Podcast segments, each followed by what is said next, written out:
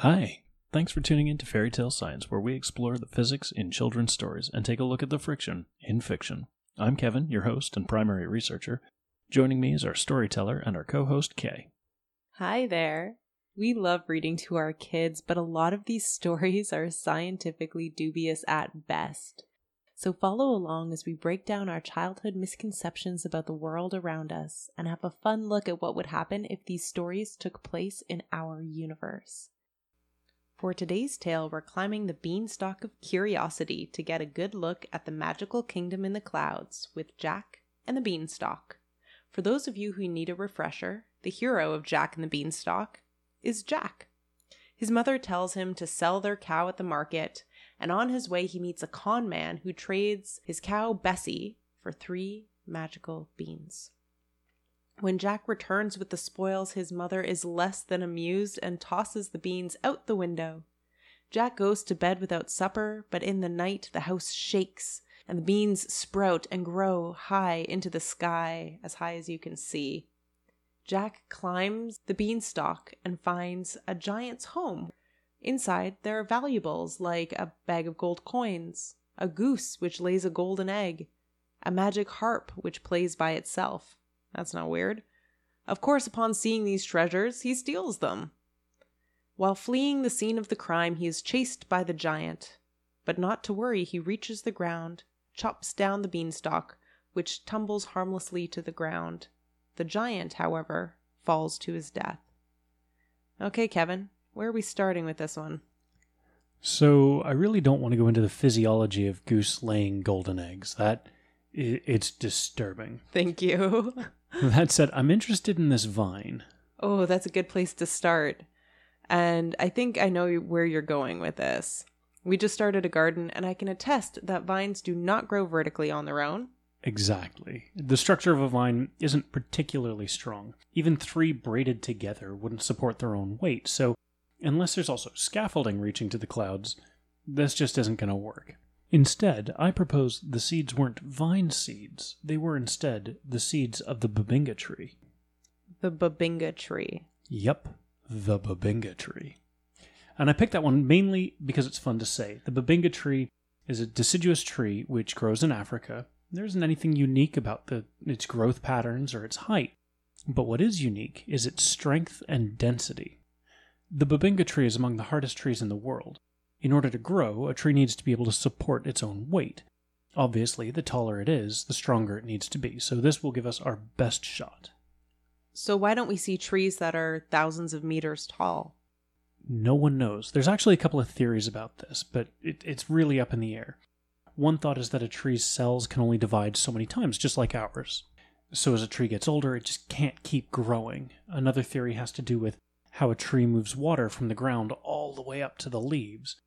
Uh, eventually, the fight of pressure versus gravity would mean that the leaves and branches at the top of the tree just can't get any more water. So we're ignoring that fact for this. This is scientific deep dive into the story. Yep, magical, fast growing bubinga tree with mechanical water pumps. Now all we need to know is how tall the tree needs to be. And we know the giant's castle is in the clouds. A typical cumulus cloud starts at about one kilometer above sea level.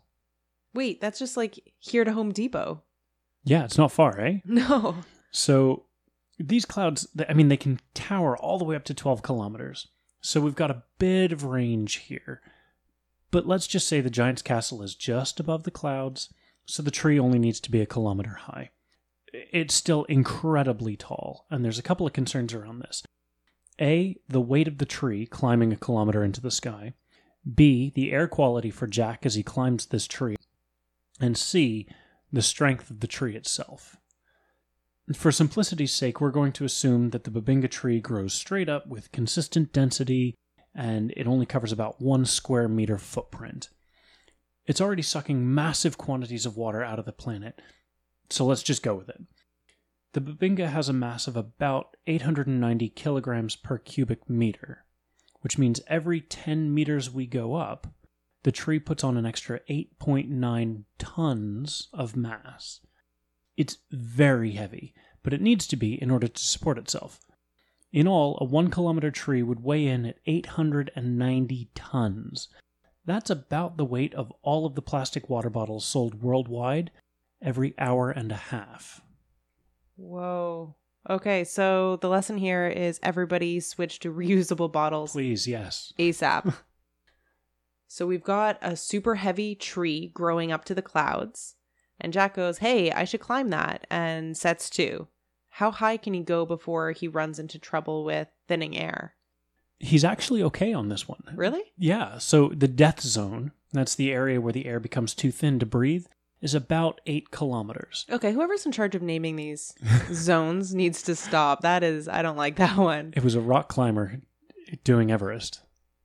There, there's no more apt name that a rock climber would ever come up with. Man, it's the death zone. Like, anyway, I digress and apologize to any rock climbers listening. So, most of the deaths on Everest have been in this this area, that eight kilometer plus range. What about something that just like soften it a little bit, like um danger zone? That one sounds good. Yeah. Or like just like no go zone. Okay, I'm gonna brainstorm on this. Jack is way below the line anyway, so there's no problem. We're good to go. Okay, good, because I was expecting it to end poorly for Jack at this point in the story, so I'm pleasantly surprised. Uh, so you said we had to worry about the strength of the tree as well, not just the height. Right. The tree not only needs to be strong enough to support its impressive height, it also needs to withstand the torque applied as the Earth spins. So we have a compression strength pushing down on the tree from gravity, and tensile strength trying to snap it in half from its rotational forces. Fortunately, there's information on these strengths readily across the interwebs. Woodworkers need to know things like compression and tensile strength so they can pick the appropriate lumber for their projects. A bubinga tree with a 1 square meter footprint would have a tensile strength of 154 million pascals. That's um that's a lot. That means that the tree could be over 17 and a half kilometers tall before it would snap from the torque of the planet spinning. Obviously, wind resistance would play a factor as well, but we are so far beyond our tolerance level. I think we're okay. This tree could be tall enough to reach the clouds. But that poses another problem. Uh oh, what's wrong now? Well, in order for the tree to be strong enough that it doesn't snap, it needs to be incredibly hard. Hardness of wood is determined by the Janka test, which measures how much force is required to push an 11.28 millimeter steel ball bearing halfway into the side of the wood. 11.28 millimeters. Yes. That's oddly specific. Um, yeah, it's just the size of the ball bearing that Mr. Janka had on hand when he invented the test. That seems super arbitrary for science. Right, you are, Kay. That said, for pine, it's about 1,700 newtons of force. Oh, we're just we're just moving on. We're not gonna. The bubinga tree Oh, jeez. Okay. requires 9,000 newtons just to dent, just to put a dent in the side of it. So, how much force can Jack apply with an axe? Well, let's take a look at a professional baseball player. Using average MLB pitch speeds and a velocity of the ball leaving the bat, a batter can apply at most 3,400 newtons of force. That's over a third of what we need. But even at that level, when Jack races down with all of his loot and tries to cut down a one kilometer tall, 890 ton tree, each blow of his axe practically bounces off, causing minimal damage.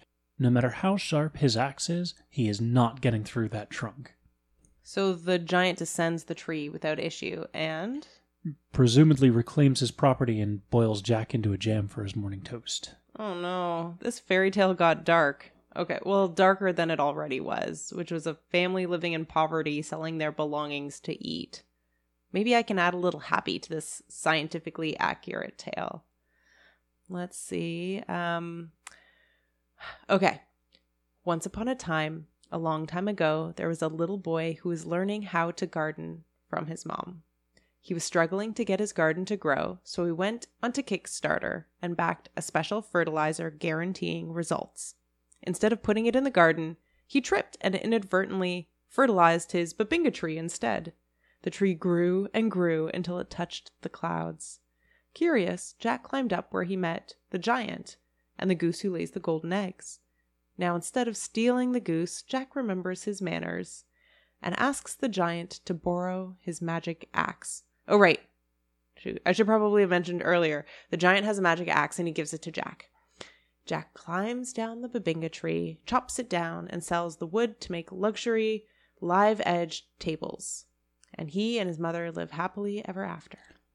Perfect. Thank you. If you're a fan of books about garden, growth, and adventure, I strongly recommend that you read the Governor General Award winning children's book, Tokyo Digs a Garden, written by the very talented Jon-Erik Lappano. Once you've read that, join us this season as we take a deeper dive into the physics behind some of the most famous fairy tales.